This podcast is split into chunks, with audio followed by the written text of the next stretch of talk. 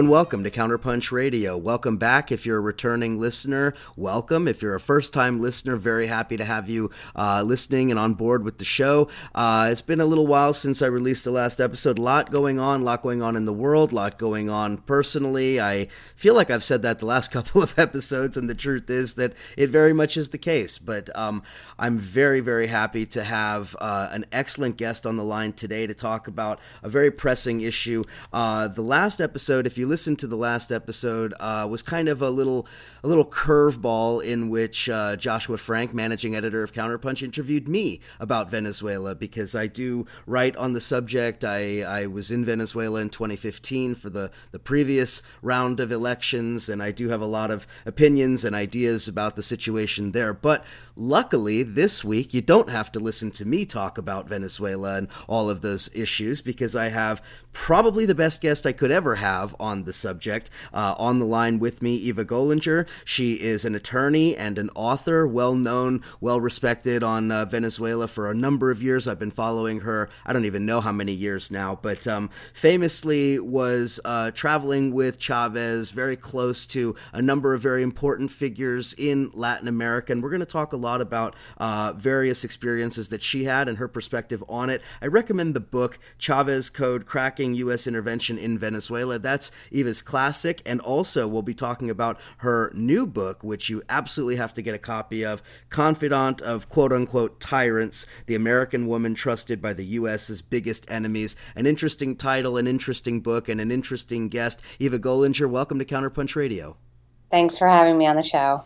Eva, thank you for coming on and for all of the work that you are currently doing and have done uh, in recent years. Um, it, I think that anybody who is a Venezuela watcher and who was a Chavez supporter knows you and knows your work. So I'm going to kind of dispense with a lot of the background on, uh, Ch- you know, on Chavez and the Bolivarian Revolution, which we talked a little bit about last week, or a lot about last week. And I want to jump right into the current situation. Of course, we have the United States. Uh, uh, in in many ways saber rattling uh, against Venezuela. The Maduro government seemingly teetering on the brink, although depending on who you ask, uh, the world watching what the U.S. may or may not do. An opposition inside of Venezuela, backed by external forces. Tell us about how you view the situation as it stands today on February 14th, 2019, as we're recording. This is really the escalation of what's been a increasingly hostile and aggressive policy out of Washington towards Venezuela, really since Hugo Chavez was elected in 1998 and took office in 99 and, and immediately it became evident to the United States government, bipartisan, across the aisle, that Chavez was not going to be a cooperator with U.S. policy, and hence why throughout his presidency there were multiple attempts to overthrow him through the coup in 2002, subsequent electoral interventions, oil industry strikes. Ongoing and increasing um, multi million dollar uh, funding through the National Endowment for Democracy, through U.S. aid that went on and increased over the years um, different attempts throughout that period to essentially remove Chavez from office and destroy the Bolivarian Revolution, all of which failed. And it wasn't really until his death in 2013 from an aggressive cancer that there was an opportunity that the finally the Bolivarian Revolution was vulnerable without its leader and in fact it was although it, it, you know the the supporters of Chavez did rally around his chosen successor Nicolas Maduro who we all knew very well I worked closely with for many years and he he seemed to be the most um, adequate and appropriate for the job at that time being more of a popular civilian figure um, within the higher ranks of Chavez's government someone who who came from a humble background and was a bus driver, a union organizer, you know, had been in the government with Chavez at his side from the beginning. So, you know, a very trusted, close advisor and someone who clearly shared, at, at least seemed seemingly apparent at the time, the same ideology and vision for the country. But from the day that Nicolas Maduro was elected by a very slim margin in 2013, the opposition contested his presidency and his legitimacy. And in fact, I mean this this is on the ground in Venezuela. The opposition has maintained the generally the same perspective from the beginning, from the time Chavez was elected, which is that they negate the existence of the Chavistas and those who support the government and the Bolivarian Revolution. And so that's been a principal problem. And it, I mean, it has a lot of roots in classism, in racism, and, you know, just merely the fact that those in the opposition, at least in the hierarchy and the leadership, come from the oligarchy in Venezuela, the elite upper classes and, and the wealthy economic powerful circles that ruled the countries for decades. And when they lost power to Chavez, it was a, a, tremendous shock, and they've been trying to get it back ever since. So I, I, just give that sort of lengthy explanation because this is a culmination of a, of a policy that's been ongoing on the ground in Venezuela from the opposition that's allied, of course, with Washington. And so I've been researching and studying and analyzing this and writing about it now for over 15 years and have been calling out and warning about this escalation from the time of George W. Bush through Obama, and that it was actually Obama that further intensified the aggression towards Venezuela in um, by declaring in 2000 first in, in, in 2009, uh, increasing sanctions, and then I think it was in 2014 that um, that Venezuela was declared by Obama this, you know, extraordinary and unusual threat to national security. Curiously, invoking powers as a national emergency in order to impose further sanctions against Venezuela and certain figures in the Maduro government, and that opened the doors to even more aggressively hostile policy towards Venezuela. And then when when Trump came in, it just really took off. I mean, the velocity has been um, unexpected in, in the sense that we've seen an increasingly hostile policy throughout this whole time period for the past 20 years. But now we're seeing it really come to a, to a head. And in large part, it's because, not, not really because of Donald Trump himself or any ideas he has about Venezuela if he can place it on a map, besides knowing about the Miss Universe pageants and the number of Venezuelans who have won that over the years, but more so because of those who have his ear around him.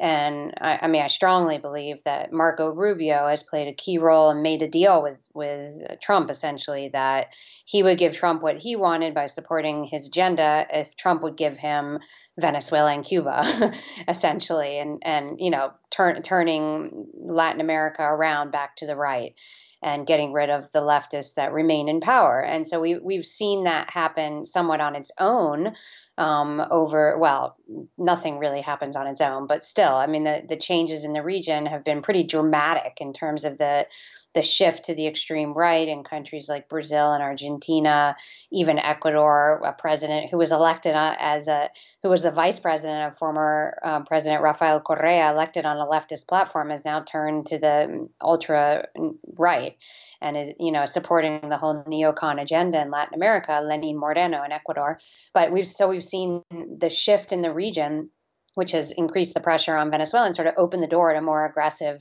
U.S. policy towards Venezuela. And so, you know, those around Trump, Mike Pompeo, and now John Bolton, I mean, who's salivating over the opportunity to wage war anywhere.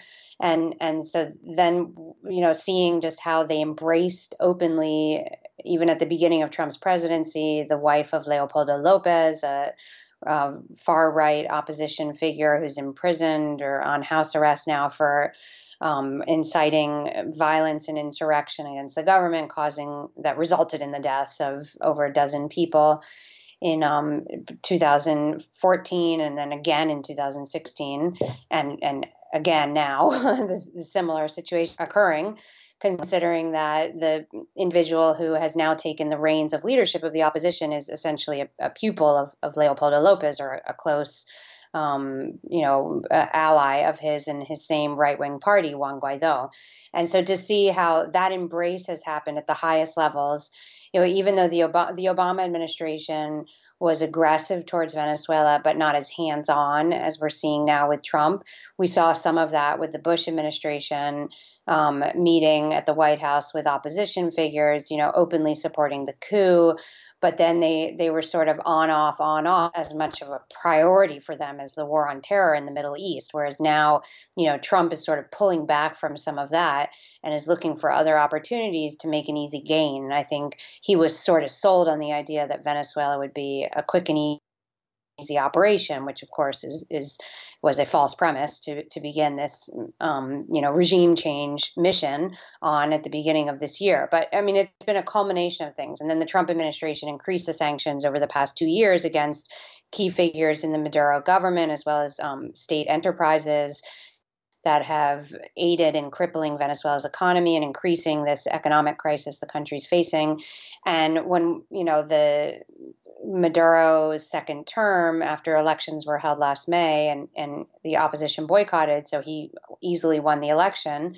When his second term began on January 10th, was when the opposition set into play this plan, along having already the support of Washington, because we now know from a lot of press reports that you know these meetings had been ongoing over the past few months between the opposition leadership, Juan Guaido, and others um, in Washington and in the Trump administration that they would clearly support any kind of effort to aggressively oust Maduro after the start of this second term on January 10th, which they would not recognize. So that, I mean, that sort of set off the chain of events that led to January 23rd, where Juan Guaido declared himself the interim president, invoking the powers as a as the head of the parliament, the National Assembly in Venezuela, under the Constitution, saying that there was a vacancy essentially in the presidency because they failed to recognize Maduro's second term. And I mean, that's sort of their legal justification for what they're doing, though it's quite questionable.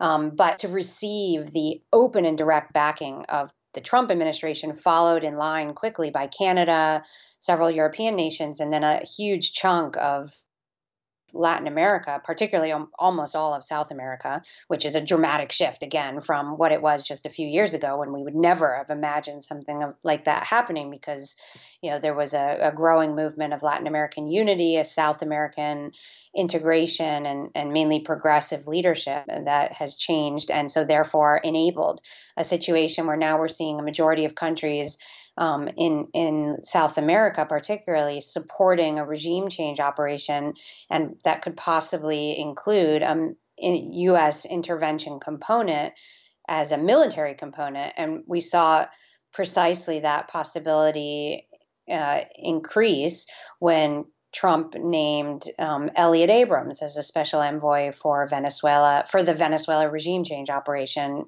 known you know war criminal and and um, uh, essentially mastermind of the dirty wars in Central America in the 1980s, and who was also involved behind the scenes in the 2002 uh, coup against Hugo Chavez in Venezuela. So, I mean, Elliott Abrams is very familiar with Venezuela. He's worked with the same opposition before, and he was involved before in a regime change operation against Maduro's predecessor. So, I mean, it's I, I, it couldn't be clearer that that's what. In fact, they've come out and said almost on a daily basis that you know from the White House that that's what their goal is is regime change.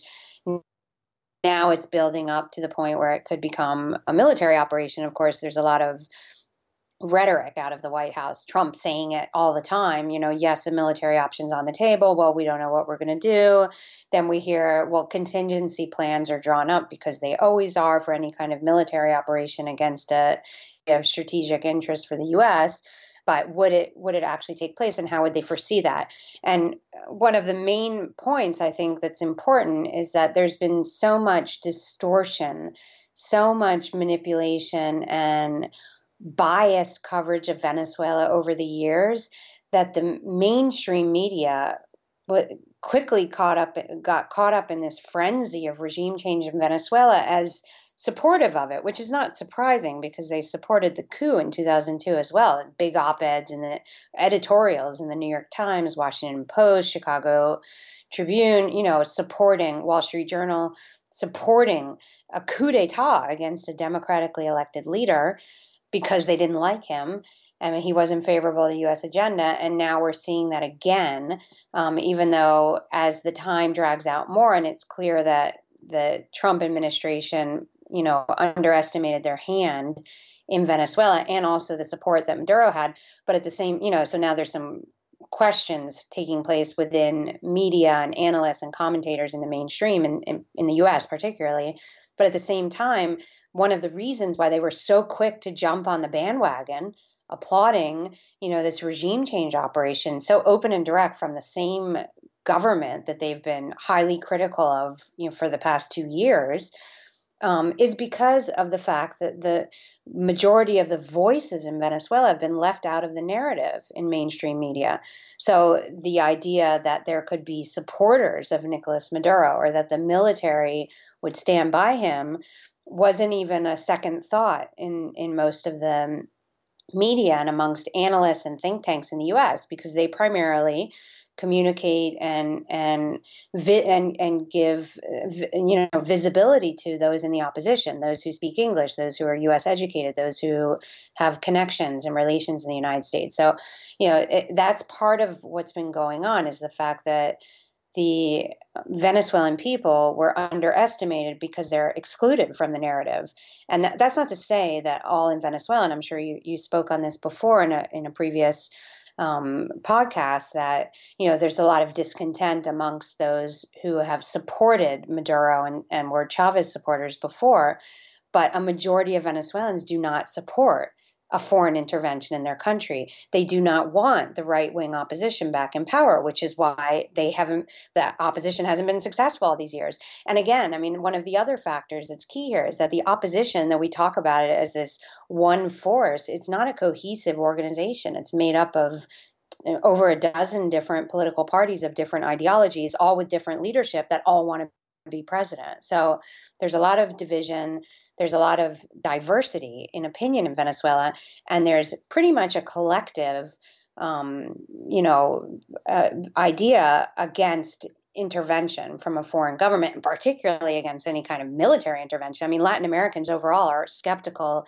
of U.S. foreign policy anywhere in the world, but particularly in their region because they've been victimized by U.S. aggression for you know over a hundred years. So I mean that that's part of what's been going on is while everyone in in the United States was quick to jump on this. Oh yeah, okay, Maduro's out, this Guaido is in, and he's the new president, and blah blah blah. in the end, the Venezuelan people on the ground are going, "What are you talking about? You know, like Nicolas Maduro is our president. The armed forces are standing by him. There's discontent. Yeah, the opposition can rally." their supporters and there's a lot of them and they they do want change but most are not you know looking forward to any kind of bombs dropping on their communities so you know i think that there's there's still a very complex situation there on the ground that is not going to be resolved by some quick and easy regime change operation. Well there, there's a lot, there's a lot to unpack in those comments. So um, in the interest of time, I'm not I'm not going to try to pick at uh, uh, a bunch of the points that you made. I think that you made them very well, and uh, we could probably go for many hours just dissecting each aspect of this story. But in the time that we do have, I wanna I wanna point to one uh, historical moment that you kind of touched on, and just get your your take on it because Chavez dies. Okay, and this was a this was obviously a, a, a tragic and sad and momentous sort of watershed moment in, in, in, in, recent Venezuelan history. And Nicolas Maduro takes over, and one one would then you know one would then read the sort of mainstream narrative of this and say Maduro takes over, and because of corruption and mismanagement, everything collapses, and Maduro is terrible, and it's time to get rid of Maduro and the government, etc. Right? But the reality is that there were a lot of factors, uh, some of which were within Maduro's control, many of which weren't within his control or within the control of the government that contributed to the situation. Obviously, as you mentioned, uh, the sort of belligerent posture from the Obama administration with the sanctions and then the, extra- the extraordinary, uh, rather stunning classification of Venezuela as a national security threat, which had the effect of not only having a psychological impact on potential investors and so forth, but really freezing Venezuela out of a lot of international finance, a lot of the international markets, so uh, making it more more and more difficult for Venezuela to get investment, liquidity injected into the economy, and so forth. And then, of course, I think it's also important to note that in 2014 and 2015, global oil prices collapsed. And with Venezuela having an economy so dependent upon oil revenue for many reasons that we could go into, but uh, that fact and then depriving the country of something like 80% of the revenue, meaning the loss of the price of oil, I think that was also a devastating blow to Venezuela's economy, which really contributed to the sort of downward spiral that we've seen in terms of the economic situation there. So, can you comment a little bit about the economic deterioration and how uh, Maduro has been kind of implicated in that, but also the need to see the global picture? Venezuela has been dependent on oil for over half a century, really. But it, you know, oil was nationalized in the country in, in 1976, so it's not something that that Chavez did. But certainly, when Chavez was in office, one of his major objectives was to diversify the economy. He wanted to recover Venezuela's other industries. Venezuela used to be at the turn of the the the you know during the 19th century and into the at the turn of the 20th century or I don't know what the proper term is but in the early part of the 20th century and in the 19th century Venezuela was a major agricultural producer. And once the oil was discovered and began to be mass produced all of that was left to to waste and they became a big importer of food products because they could afford it. But it was detrimental to Venezuela's other industries, as well as, you know, there's a lot of other natural resources in the country. But that was one of Chavez's big goals. He had a very um, long term strategic vision where the country's industries that were primarily located in the Orinoco River Basin, which is where all the major oil reserves are, um, that are he- heavy crude that needs to be refined that's difficult to refine but in that area was to and, it's also full of all these heavy min- minerals and gold and aluminum and all kinds of stuff was to utilize those resources and invest in the western part of Venezuela primarily the southwestern which is more farmland plains fertile land. And that was he he always had this big map in his situational room in the presidential palace of the country and he had all these you know diagrams on it on how the country would be developed using its own resources and where they'd be building these industries. And he traveled the world and I, I, had the privilege of going with him on a lot of trips and made all these deals with you know for technological transfer from china and india and throughout you know eastern europe and around the world just to try to really build up venezuela's industry so that precisely the next time that there would be a drop in oil price that the country wouldn't fall into another economic crisis. Unfortunately, that was a dream that was never achieved, in large part due to corruption. And it wasn't that it was the blame of Chavez, it's that Venezuela has a historical culture of corruption precisely because of the oil wealth and coming into the country. I mean, there was a time when it, we're talking 150 million dollars a day at least that were coming in through the state-owned oil company, and uh, uh, because of the way the country has run for so long, even during the time period when they were trying to root out actively that corruption, the culture remained in place. And so, you know, it just became economically um, you know, not un, un, unprofitable for those in that oil industry to, to invest in and and sh- try to make a shift towards diversifying the economy. So when Chavez died, when he fell ill, actually initially in 2011 and 2012, there were decisions that had to be made because the price began to drop. There were issues going on with the currency. You know, Venezuela had a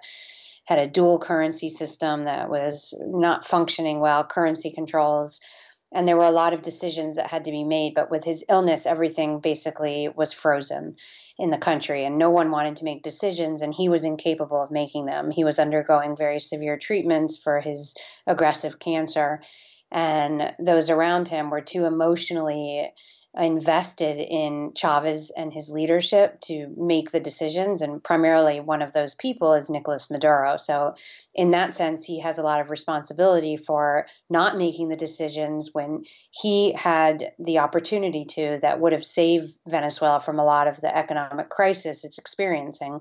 And so, in that sense, there was, you know, a, a, mismanagement on his part. But of course, I mean, the, the global economy contributed, the oil prices contributed, the sanctions from the US. And it's important to point out, too, that sanctions actually began in 2006 against Venezuela under the Bush administration.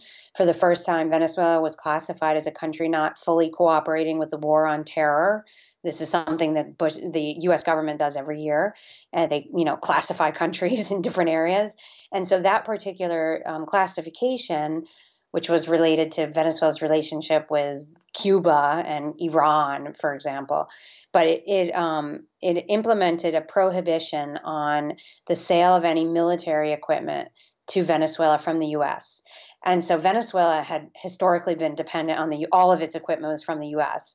So Chav- that's when Chavez began relations with Russia. For example, Chavez said, "Fine, you don't want to sell us replacement parts for our equipment. You're not going to leave us defenseless. So we're, we're going to make deals with Russia." And, and that's really what started it. It was really the fault of the Bush administration that led Venezuela to Russia and they began buying their equipment from Russia. But those sanctions, you know, had a had a larger impact on Venezuela's industries and its military industries and and the equipment for uh, its, its you know products in the in the country. So that from that time period on, there was a, that contentious, really economic relationship with the U.S. and always the fear of, you know, will our assets be um, somehow affected by the U.S. policy towards Venezuela, which of course now we're seeing happen. And that was always a fear of Chavez's and a concern of the Venezuelan government was what about Citgo, which is you know Venezuela's uh, company in the United States, and they have huge assets had um, more before before Chavez started pulling them out because of the fear that they could be, you know, somehow captured by the United States and taken from Venezuela, stolen essentially. So part of the crisis came from the oil industry. Part was the Chavez's illness, the mismanagement, and then when Maduro took over, there was a pure, a, a constant instability in the country, and it's been that way ever since. He, as I said before, his presidency has been contested from the beginning, and and so he's been dealing with crisis after political crisis after political crisis, and you know, and then went through all kinds of um, advisors that gave bad advice on the economy. So, and then internally, the corruption grew because there was a lot of um, fear about what was happening in the country, and because again of that culture that existed within Venezuela from times well before Chavez was in office there was a lot of plundering of the state industries and um, you know just overall dysfunction amongst them. And it, I mean, I would say there's a crisis of leadership in the country that that was to be expected with Chavez's death, just as the opposition has had a crisis of leadership from the beginning. and so, you know, that has really um, incapacitated Venezuela in many ways in terms of trying to get out of the rut that they've been in. But also, I mean, there is a lot of responsibility on Maduro. He brought back into government people that Chavez uh, essentially banned from government because of corruption. And he returned them to high level positions, even some of the highest level positions that, that are, you know, still in office today who are notoriously corrupt. And so that that is also demoralizing for a lot of, you know, of of his supporters to see him so eh, openly embracing those that it's just common knowledge amongst you know people in Venezuela that they're they're they're corrupt. And and and then to see others that you know we've we've seen the um, the the indictments around the world. And i mean some of it you could say could be trumped up charges no pun intended but others are you know it's a real thing. The oil industry um, company PDVSA was plundered under a lot of the previous leadership. And and even that during you know the initial years of, of Maduro's government billions of dollars embezzled out of the country. And some of Chavez's um, cabinet members denounced it you know 20 billion dollars stolen from during uh, from a, a, sort of a a, a, current a fraudulent currency scheme. Money that and we see these you know wealthy Venezuelan businessmen with um, contracts with the government living in Miami. Now, some of them have been arrested or, or are, you know, have indictments out on them and have fled the United States, but had, you know, billions of dollars of properties and bank accounts in, in the U.S. and in other in fiscal paradises around the world. So you know, there's a lot of that is is is true.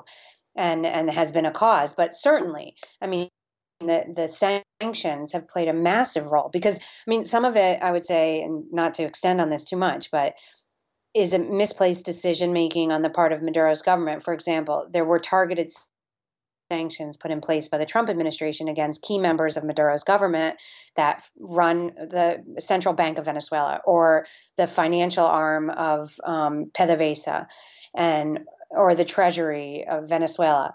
And so the US government said, we're sanctioning these individuals so no US people or companies can do business with them.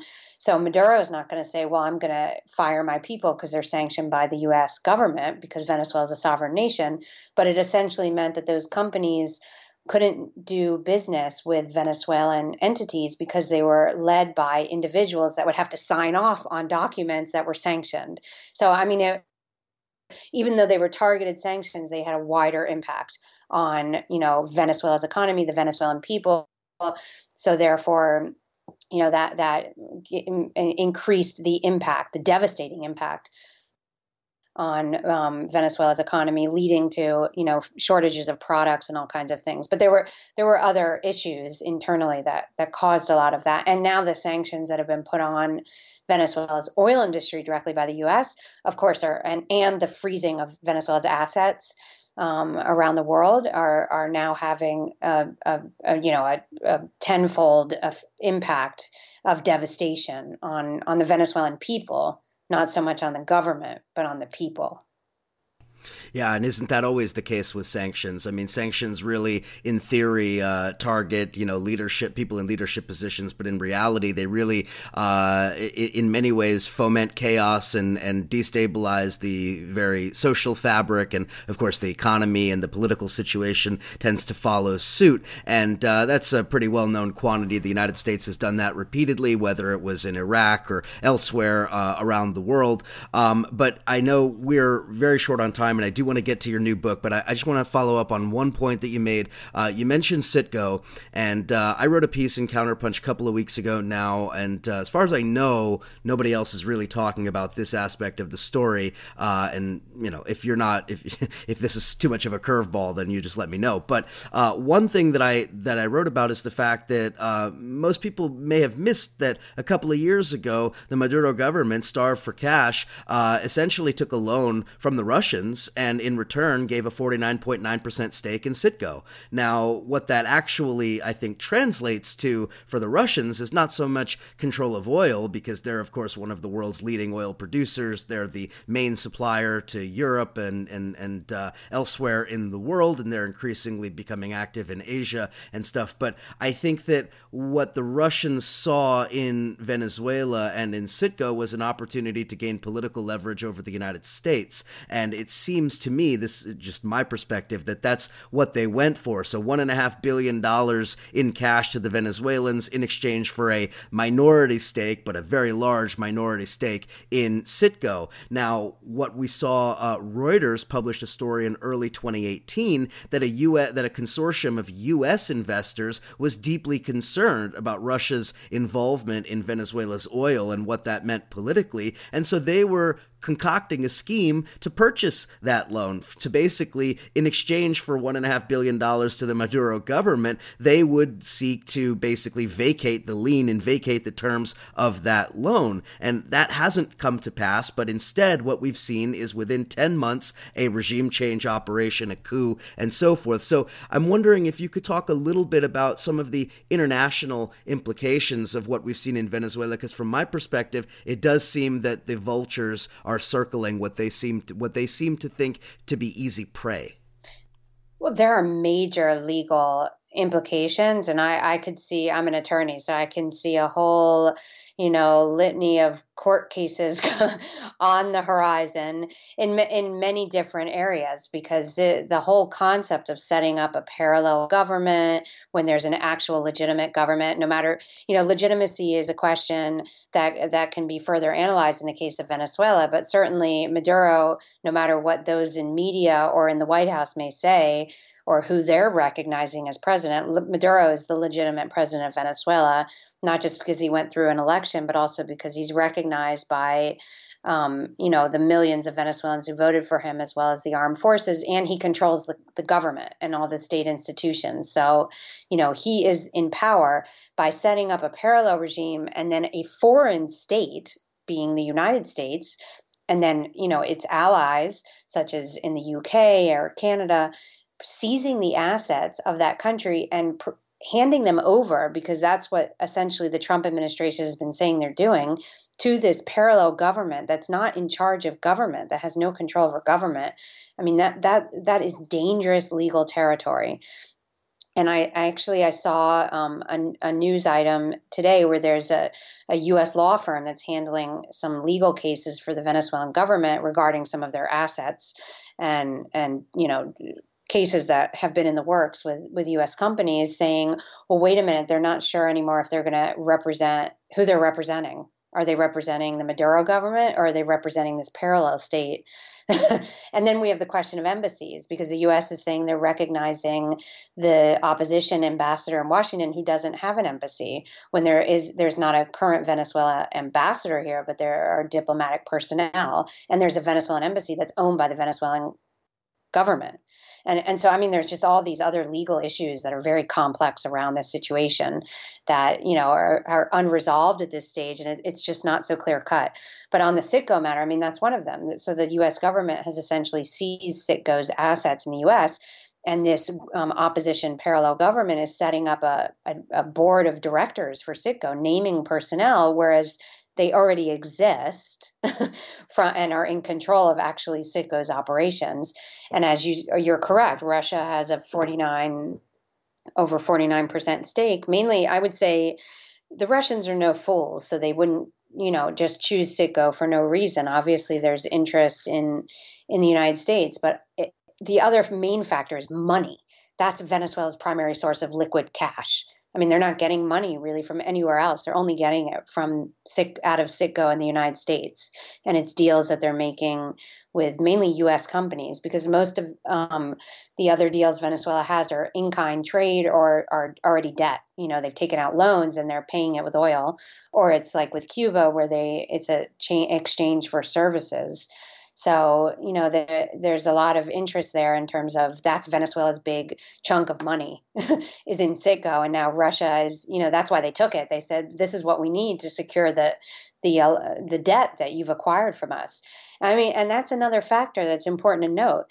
Hugo Chavez paid off Venezuela's external debt. He, he ended the relationship with IMF and World Bank. And you know, essentially Maduro has indebted the country now more than maybe it ever was before. I'm not, I'm not sure on those figures, but that that's a major shift away from how Chavez was running things. And so that goes again to you know what is really going on and what is his economic plan or vision and it's hard to see that there's really is one there formulated. Um, but but certainly, I mean, I think there are. Ama- I mean, nobody would care about Venezuela if it didn't have oil and other natural resources that are hugely important to major multinational corporations. And if it wasn't, you know, a geopolitical, geostrategically located country that the U.S. wants to control, I mean, do not forget. And I think it's important uh, to emphasize in any conversation on Venezuela that Venezuela has maritime territory with the United States at Puerto Rico, that you know Venezuela is surrounded by U.S. military presence in Curacao, in um, you know the the the um, the Dutch island, or formerly, well they still are part of the kingdom, but the, the U.S. maintains air bases on Curacao, some on Aruba. It has military presence all throughout Colombia, has military presence on Trinidad and Tobago, in Brazil, you know, and other areas throughout the, the Caribbean. And then, of course, you know, Florida is right there, Miami. So, you know, there, it, and there's been a lot of military movement. Cuba, the Cuban government was denouncing it um, just over the past few days that there the military activity going on in the Caribbean is unusual and clearly is you know a sign of a buildup um, towards some maybe a contingency plan or reconnaissance missions that are taking place to see what could be done.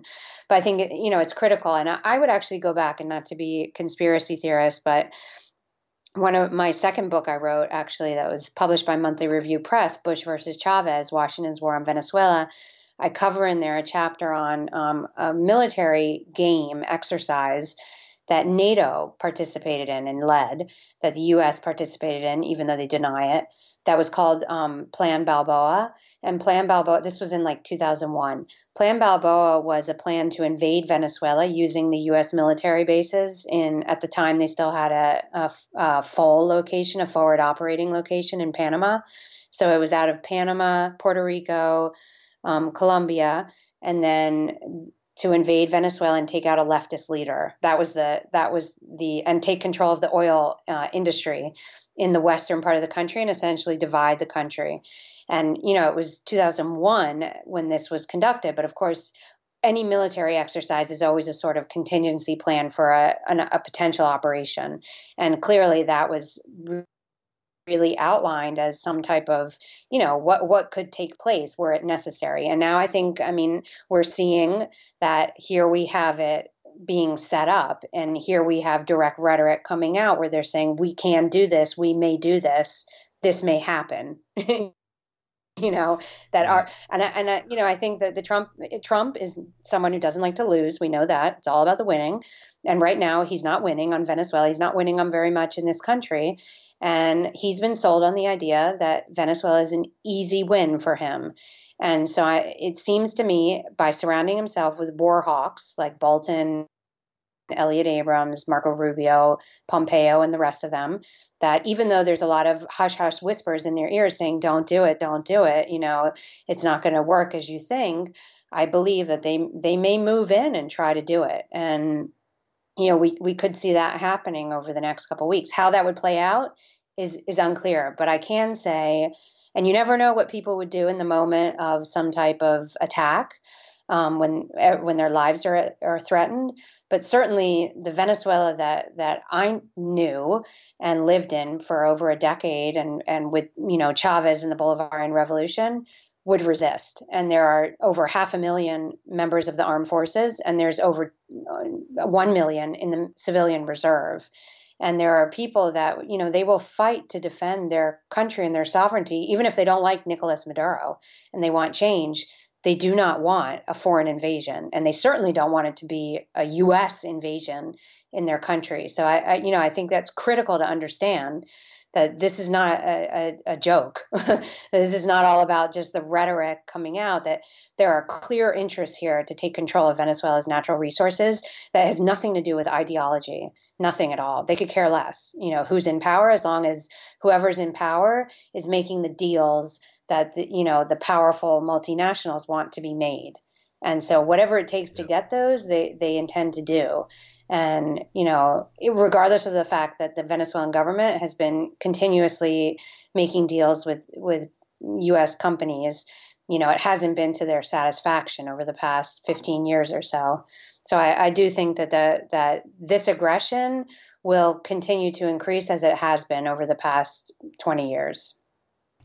Yeah, I couldn't agree more, and and uh, that's what I saw in Venezuela. And I was there much later. I was there in 2015, and but I I went and visited some of the communes. I went and spoke to some of the people in the working class neighborhoods and toured around not only Caracas but elsewhere in the country. And my sense of it was certainly uh, well. One thing one thing that should just be said is that in Venezuela, unlike you know the the perception that you might have from corporate media in the U.S. and elsewhere, this is not some kind of Stalinist dictatorship where no one speaks their mind and everyone is afraid. I mean, when I was in Venezuela, boy, you should have heard the criticisms from Chavistas, from people who are supportive of the Bolivarian Revolution against Maduro and against the current government, the PSUV, the Socialist Party. Uh, you know, I mean, blistering criticisms of them and uh, really quite, quite. Uh, quite unrestrained, I would say, and it was really quite. Uh, it was something to see when you go to places like Speaker's Corner and in Caracas, and people are out there shouting slogans and so forth. It was vibrant, a vibrant political culture, and I was there when the right wing opposition won for the first time in many, many years, and it was uh, it, it was quite a moment. And uh, speaking with people who were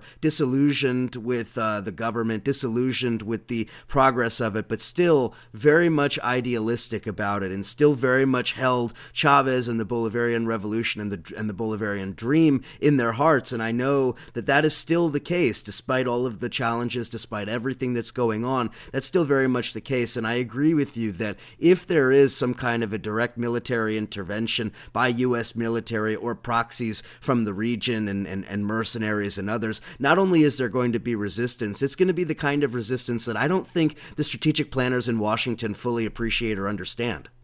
They do not. And for over a decade now, the Venezuelan military has been trained in a doctrine called the War of All the People. I, I mean, and it's based on asymmetric or fourth generation warfare. So, which which may sound you know like something from outer space to some of the listeners, but you know, it's basically a guerrilla warfare doctrine. It, we could put it that way, where you know people are, are trained to respond to threats of all sorts. So it doesn't doesn't mean that they're they're certainly not more powerful than any of the US military components but they would definitely be empowered to respond. And they have acquired very advanced weapons also um, you know primarily from Russia but also from China from Iran from from other countries so they're equipped as well. I mean it, it, wouldn't be a an easy operation. And and the other aspect i wanted to just you know before we wrap up is that there's this image that you would think if you went to venezuela that you would just see people starving all over the streets and everything bare in every store everywhere. And th- that's a false image. It, it's not to discount the suffering of some people in Venezuela and the poverty that has definitely increased. Venezuela, I know Maduro is still claiming um, data and figures that were based on Chavez's achievements, which have been rolled back by you know the crisis the country's faced and his his mismanagement and the the growth of corruption under his government. But at the same time, there's no comparison in terms of a crisis, a humanitarian crisis like in Yemen or that we've seen in Sudan, you know, or in the Congo or other or Haiti. I mean, I heard a comment made. I'm not sure if it was Elliott Abrams or Bolton or one of them saying that the human, so-called humanitarian crisis in Venezuela is the worst the region has seen in recent history. And I thought, what kind of an an outrageous statement is that? Not surprising from the likes of those people. But what about Haiti? Are you kidding me? I mean, come on. what about that, what about Hon- what about Honduras as we speak? Well, sure. I mean, all of Central America, which is still, you know, suffering from the ravages of Elliott Abrams and the Reagan administration, and you know, subsequent interventions, and you know, the the coup against Zelaya in 2009 in Honduras that increased, you know, repression and human rights, mass human rights violations, and I mean, it's no comparison. That again, that's not to underestimate or underplay or in any way, um, you know, demean the the suffering of people and the the current rise in poverty in Venezuela, but does not rise to the levels of what would be considered under international law as a humanitarian crisis in the country that would require an intervention um, from you know the international community, which is precisely why the United Nations has said that they're not getting involved because they do not see Venezuela as a country with a humanitarian crisis. It's a country with a political crisis and with an economic crisis. But that those are crises that should be resolved through mediation and dialogue not through foreign intervention. So again, we come down to the fact of well, why, what, you know, you know, why, why is the U.S. focusing so much on Venezuela? And I mean, it's the oil. It's the oil definitely the oil plays a big part, and I think, uh, as as I mentioned earlier, I think some of the international issues, Russia's involvement, China's relationships, foothold in South America, a lot of well, geopolitical. Still all about the oil. Who gets it? Yeah, yeah, yeah, sure, absolutely. So anyway, uh, we're almost out of time, but I, I we got to talk a little bit about your new book, Confidant of quote tyrants: The American Woman Trusted by the U.S.'s Biggest Enemies. Very interesting title. Um, for those of us, for those of us who uh, you know are on the left and identify with Chavez and identify with Castro, with with Venezuela, Cuba, and the history of socialist revolutions in Latin America and elsewhere, it's kind of a provocative title. So tell us a little bit about the book, about the title, and uh, you know what drove you to write this it's a title to make you read the book.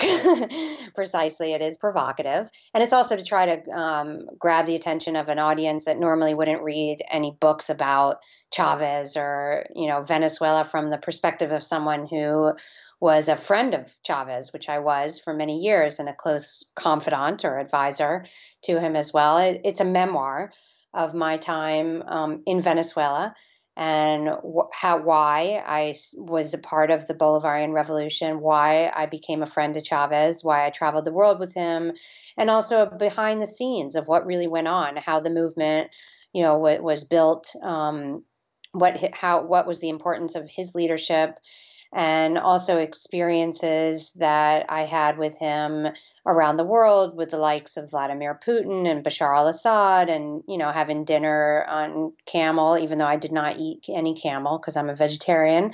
But Chavez ate it and said it tasted like chicken when we were with Gaddafi in Libya um, and you know walking in the countryside with Bashar al-Assad and his wife and dining on you know authentic Syrian food at some roadside restaurant just a year before the war began or 6 months actually before the war began in that country. And those types of experiences that most Americans certainly never have had and giving a different perspective not not justifying behavior of of any of these, you know, vilified leaders or controversial figures, but giving a different insider perspective, an insider outsider perspective, really, on my experience um, around them and you know behind the scenes of global power how thing how decisions were made um, which sometimes could be horrifying to see. And i and i relate it also to it goes for western democracies as well. A lot of you know decision making of power the most powerful people that you may imagine would be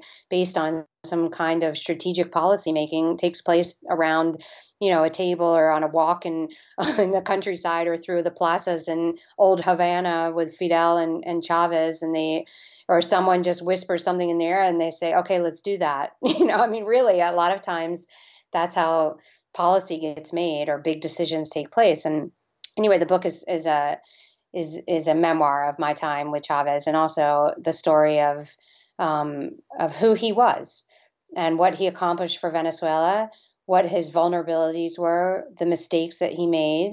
All of this, of course, from my my perspective, as it could be from no other when it's my book. Um, and you know what what happened afterward, after he died, what went wrong, and I try to delve into some of the questions that that we ask about you know what what were the lessons that we learned from that movement and how we can you know grow take from that and do better in terms of you know not making some of the same mistakes that were made in trying to build a social justice movement from the grassroots that had a very strong leadership at the top. Because i think that was always one of the biggest criticisms from you know other intellectuals and um, you know other social activists around the world against chavez or towards chavez such as chomsky who who often criticized the fact that chavez had such a a charismatic leadership that it, it, was top down all the time, even though the movement was trying to build a grassroots movement from the base up, that it was hard to do when you had such a powerful leadership. And so I think those are those are a lot of interesting questions that um, I discuss in the book and that are of interest to those today, you know, trying to to build social justice movements and and at the same time, it's also a book that's a critique on how democracy can erode into authoritarianism, how important it is that, you know, people's movements keep check on power. And I draw some parallels to what's taking place in the United States and how I see some alarming uh, trends happening here that, you know, need to be stifled before they get any uh, bigger in this country. Yeah, I think that's very well said. And I just my last thing that I just want to say too is that just from from my own perspective and my own political evolution, Chavez was a giant for me. I mean, uh, for maybe for people who are older than me and maybe younger than me, uh, I don't know if it was as seminal of a moment. But for me, when Chavez went to the United Nations and called George Bush the devil, that was like, I mean, that was like earth shakingly important in my I own. yeah, yeah, and, and, that's and that's why your book and your experiences are is really so critical. I think for people to read because that moment was, I mean, that was a high water mark. Uh, Chavez's Chavez's uh, significance and importance went so far beyond Venezuela. I mean, it extended into the poor neighborhoods in the Bronx. It extended into various parts of of, of the global South. It extended all, all, all over the world. Yeah, and yeah. I mean, I talk about that. I traveled all around the world with him and saw, you know, grown men brought to tears in remote corners of you know Iran or in Ukraine. I mean, everywhere, everywhere. He was he was loved and admired, and he was a giant, and there's no question. And you know, I try to give an honest portrayal of, of who he was and the incredible achievements that he was able to, you know, push forward in Venezuela, but at the same time recognizing, and I think it's really important to understand, especially now that we're living this moment in the United States with Donald Trump,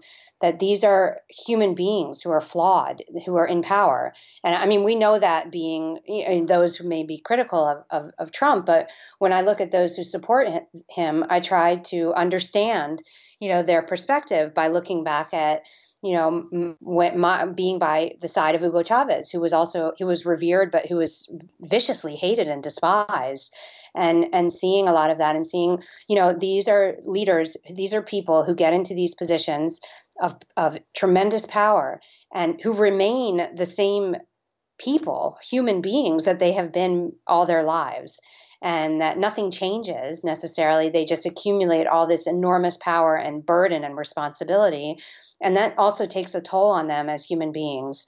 And so I, you know, I try to also shed light a little bit on that in an honest way that what went on behind the scenes and and some of the difficulties that, that Chavez faced with his own weaknesses just as a you know as a man and how how at times it was it was hard for him to to overcome uh, situations in in order to make the decisions and carry on as he needed to carry on. I mean, when he got tired, but he still had to go out there and give a speech to, you know, the thousands of people who were awaiting him or make the decisions he had to make, even though, you know, he just wanted to take a nap or he just wanted to hang out and have a home cooked meal. I mean, things that you, you take for granted. And you think you you know these people get elections they become public servants and we criticize every move they make. We love them or we hate them and we want them to to make our lives better. But at the same time you know they're they're still just people. And so I, I mean i learned that lesson by seeing so many of these like vilified figures behind the scenes just in in like their normal you know clothes I mean, saying that in a sort of symbolic way and in their normal lives. And, and it, it gives you a sort of a different perspective on power. Yeah, and you know what's interesting is that Chavez most certainly was a man, but in a sense he was he wasn't just a man, you know, because he was a man who stood up to the empire, and that's something that not very many men on this planet can or, or people, I should say, on this planet can really claim. And one of the things about Chavez that remains enduring long after he's he's he's left this earth is the fact that he really represented the ideals of anti-imperialism, of social justice, of all of these, uh, you, you, know, these ideas that, that those of us on the left really hold dear, and in many ways personified a lot of them with, you know, with all of the flaws, with all of the scars, and all of that. And and for for so for those reasons, and for so many others, Chavez was so much more than a man to many of us. He was, and he gave his life for it. Indeed. All right. Well, I, have kept you well over the time I promised. Um, so we'll have to leave it there. Eva Golinger, uh, get the book, Confidant of Tyrants The American Woman Trusted by the U.S.'s Biggest Enemies. Uh, so I'm assuming Amazon and wherever books are sold. Is there anywhere that you want people to go specifically to get it? Well, it's published by New Internationalist, which is a small publisher out of the UK. But Amazon is, you know, has become the the giant controller of all things consumerism. So everyone ends up going there anyway because they always reduce the price. Yeah. So okay, get your get your books at Amazon or wherever wherever you can get them. Eva Golinger, thanks so much for coming on Counterpunch Radio today. Really appreciate it. Thanks for having me on. Listeners, thank you as always, and we'll chat again real soon.